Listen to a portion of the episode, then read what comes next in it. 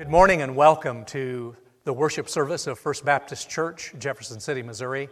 We're really happy you're joining us this morning. Uh, we're looking forward to a great morning of celebration. We're in the season of Eastertide, continuing to look at the resurrection of Jesus Christ and all of the many implications of how that impacts our lives. I want to take just a moment before opening prayer to commend you, First Baptist family, for the wonderful way that you have adjusted uh, to this very unusual season in the life of our world. Uh, we have found this congregation to be willing to be flexible. Uh, we have pivoted when necessary.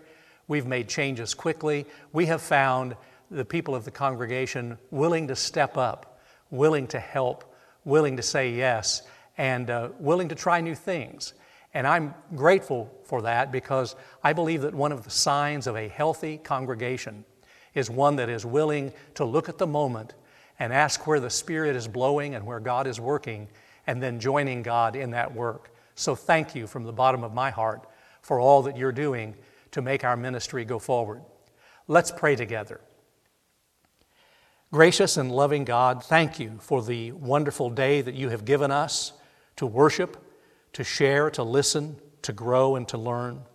We thank you for all who have worked hard to make this worship service possible, and we pray your very special blessing in the lives and the homes of every place this worship service will land, that your Spirit might transform us as we grow to know the living Christ more deeply and walk with him more faithfully. And it is in the name of this Jesus Christ that we pray. Amen. The scripture reading this morning is from Luke's Gospel, chapter 24, beginning in verse 13. Now, on that same day, two of them were going to a village called Emmaus, about seven miles from Jerusalem, and talking with each other about all these things that had happened. While they were talking and discussing, Jesus himself came near and went with them, but their eyes were kept from recognizing him. And he said to them, what are you discussing with each other while you walk along? They stood still, looking sad. Then one of them, whose name was Cleopas, answered him, Are you the only stranger in Jerusalem who does not know the things that have taken place there in these days? He asked them, What things? They replied, The things about Jesus of Nazareth who was a prophet mighty in deed and word before God and all the people, and how our chief priests and leaders handed him over to be condemned to death and crucified him. But we had hoped that he was the one to redeem Israel. Yes, and besides all this, it is now the third day since these things took place. Moreover, some women of our group astounded us they were at the tomb early this morning, and when they did not find his body there, they came back and told us that they had indeed seen a vision of angels who said that he was alive. Some of those who were with us went to the tomb and found it just as the women had said, but they did not see him. Then he said to them, Oh, how foolish you are, and how slow of heart to believe all that the prophets have declared. Was it not necessary that the Messiah should suffer these things and then enter into his glory? Then, beginning with Moses and all the prophets, he interpreted to them the things about himself in all the scriptures. The Word of God for the people of God. Thanks be to God. This story in Luke's gospel is probably one of the most famous of all of the post resurrection stories in the Gospels. It's a story about two followers of Jesus walking along the way on Easter evening, and artists all through the ages have enjoyed depicting this scene and reminding us uh, of its importance. And I love to look at paintings and pictures of that very important evening walk and think about what it was like to be walking with the risen Christ on that Emmaus road. Now, we can all relate to taking walks, can't we? During this pandemic season, I bet you have either said or heard someone say, I think I'll take a walk. I need some fresh air. I know Janet and I have enjoyed some walks in the, in the nice spring weather and enjoying the out of doors in the midst of the stay at home crisis that we're in. Taking walks are wonderful. We usually learn something when we take walks. We sometimes listen better when we take walks. But on this particular Sunday evening, on this particular walk, these two followers of Jesus were dejected. They had heard rumors of Jesus' resurrection, but really their hearts were sad. They, they were experiencing incredible loss, the death of their dream. They were walking along despondently, and really they were uh, experiencing the ultimate in physical distancing because they believed Jesus was gone. But they were soon going to find out otherwise. At that particular point, Jesus, the risen Christ, joins them in their walk, but they don't know that it's Jesus. And they start walking, and Jesus begins to talk with them. And he asks them, no doubt, why they were so glum. Why were they so low? And in a very graphic way, Luke describes the scene. He says, They stopped walking, they both looked at him, and they said in so many words, Where have you been? Jesus asked them to explain what they're talking about. And you can hear in their tone of voice almost a scold as they seem to be saying to Jesus, Man, you need to stay caught up on the bad news. Perhaps Jesus smiled wryly, and perhaps Jesus said back to them, No, you need to stay caught up on the good news. So let's pause right here and let's explore a question. Could it be that in all that you are experiencing with COVID 19, that you and I are like the Emmaus Road walkers? We're despondent. The world that we've known is not here anymore. Everything is upended. We feel at moments hopeless, at other moments afraid, at other times angry, and we don't know what to do with our feelings, and we don't know what the future holds. Could it be that in our darkest time, like the Emmaus Road walkers, the risen Christ is with us and we don't even realize it? And if that's true, if Jesus Christ is walking with you in your darkest time, wouldn't you want to know it? Wouldn't you want to be more aware that the living, risen Christ is walking with you? You see, I believe one of the important features of resurrection, the risen Christ, is the understanding that the distance between then and now, the, the 2,000 plus years, uh, have somehow collapsed. That there's a right nowness to Jesus, there's an immediacy to the presence of Jesus Christ.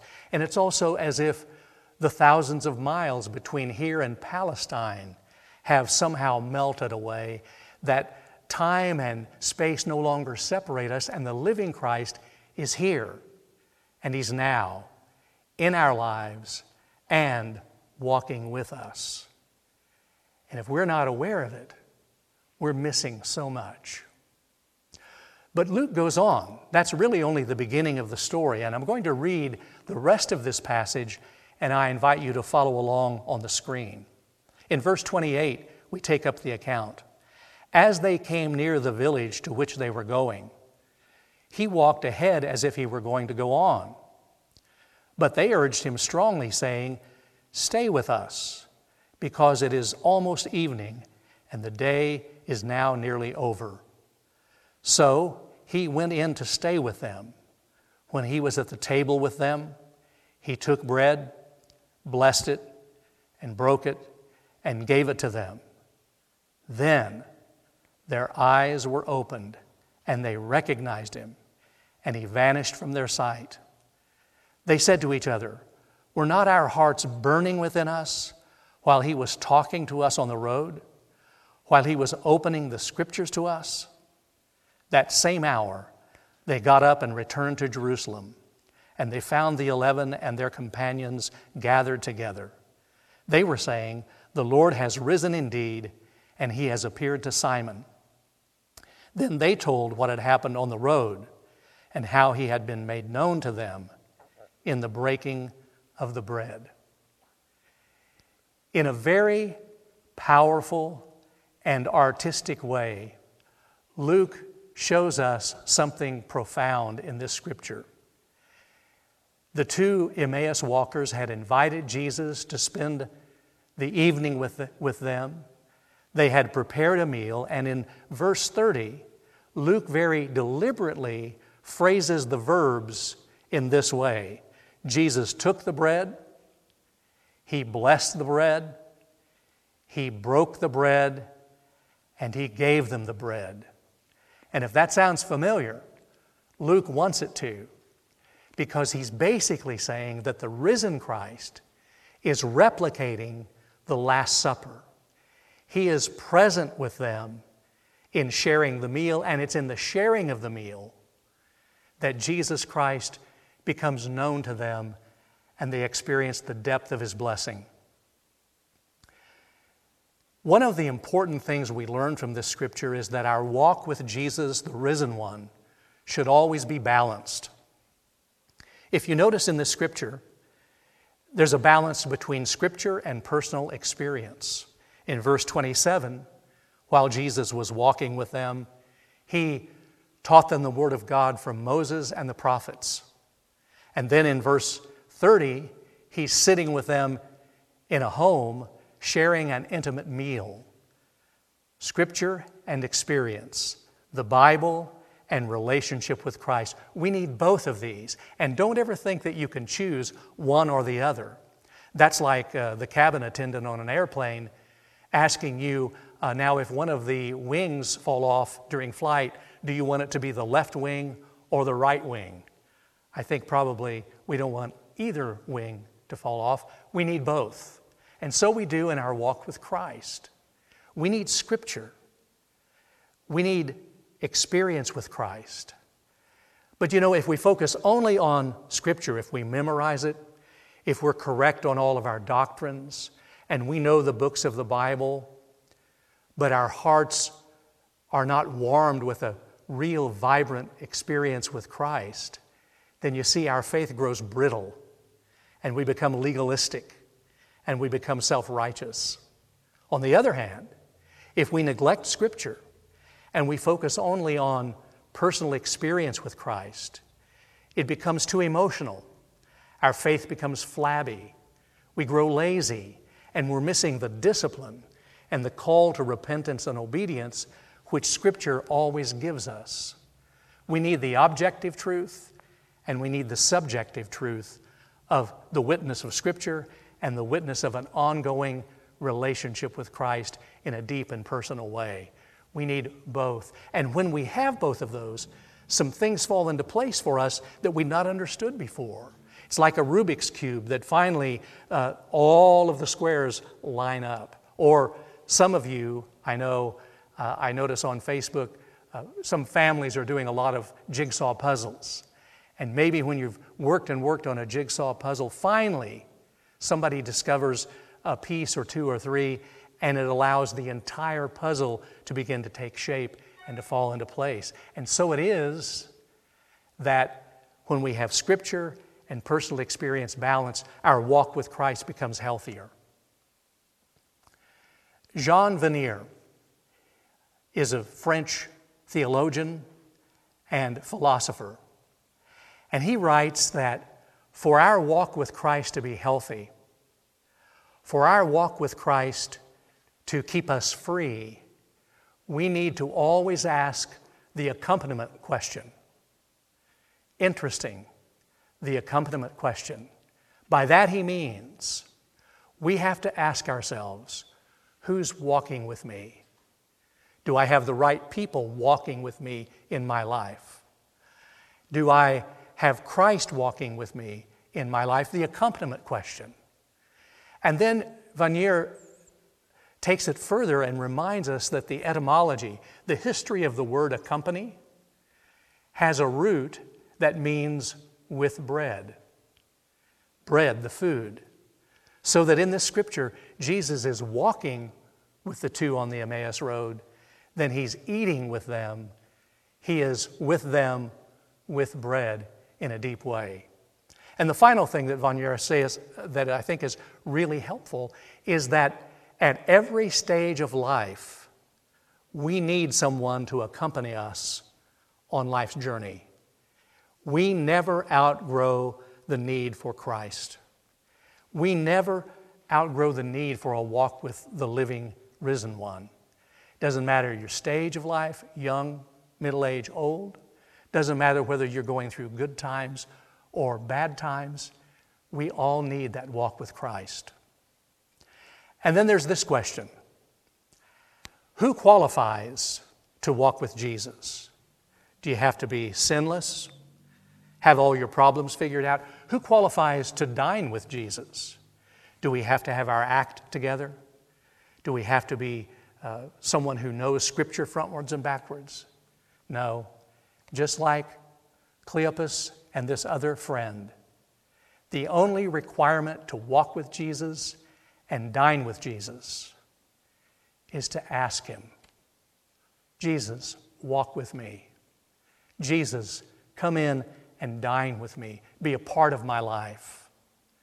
We can bring our guilt, our shame, our struggles, our doubts, our anger, our hurts, our hopes, and our dreams. We can bring all of our broken lives and humbly in faith ask Jesus Christ to walk with us, to be in us and with us, and to dine with us. And that's my prayer for you this morning. If you don't have that relationship with Christ, that you would simply and humbly invite Him, walk with Him, dine with Him, be a part of the life of the living Christ. God bless you. Let's pray. Precious Lord, through your Holy Spirit, take us deeper into your rich truth and into the walk that you're calling us to. Through Christ we pray. Amen. I want to take just a moment as we close this morning to thank you once again for your faithful uh, participation in worship and for your faithful giving financially. We encourage you to continue that. We need it very much to continue ministry. You may give online or you may uh, mail your checks to the church office. I do want to say to you that by now, most of you should have received a special notice from the church. Uh, we're doing a business meeting uh, by mailed ballot, asking you a particular question that will help us in terms of our financial position so that we can carry on ministry in this community and world in a, in a faithful way uh, in these days of stress and change. So thank you in advance for voting and participating in the life of the church. I want to take a moment and share a pastoral word with you. Uh, and, and I hope you will hear this uh, with the heart of love uh, with which it's offered. I want to remind us of some hard truth. COVID 19 is not going away, it's going to be around for a while. Uh, we're in this for the long haul. Physical distancing is working, it's helping, but we're not through it yet. And what I'm trying to say is that we're going to be worshiping this way for a while. So we need to settle in and we need to accept some new opportunities and some new ways of being. And we need to be patient. And you should know that paramount to all of us who are working at First Baptist Church is your safety and your health, your physical safety and health, your spiritual and emotional safety and health, and for that matter, the safety and health of our community. God's called us to live and witness and serve in this community, and our vision statement is that we are compelled to be Christ's love and hope. And we are good witnesses and good neighbors when we work hard at not spreading disease or not exposing people who are vulnerable to illness. And so let's just be patient. Let's take a breath. Let's look for the blessings. Let's stay positive and know that together uh, we're going to get through this because we have our great God leading us. God bless you today, and may God bless you each day of the coming week.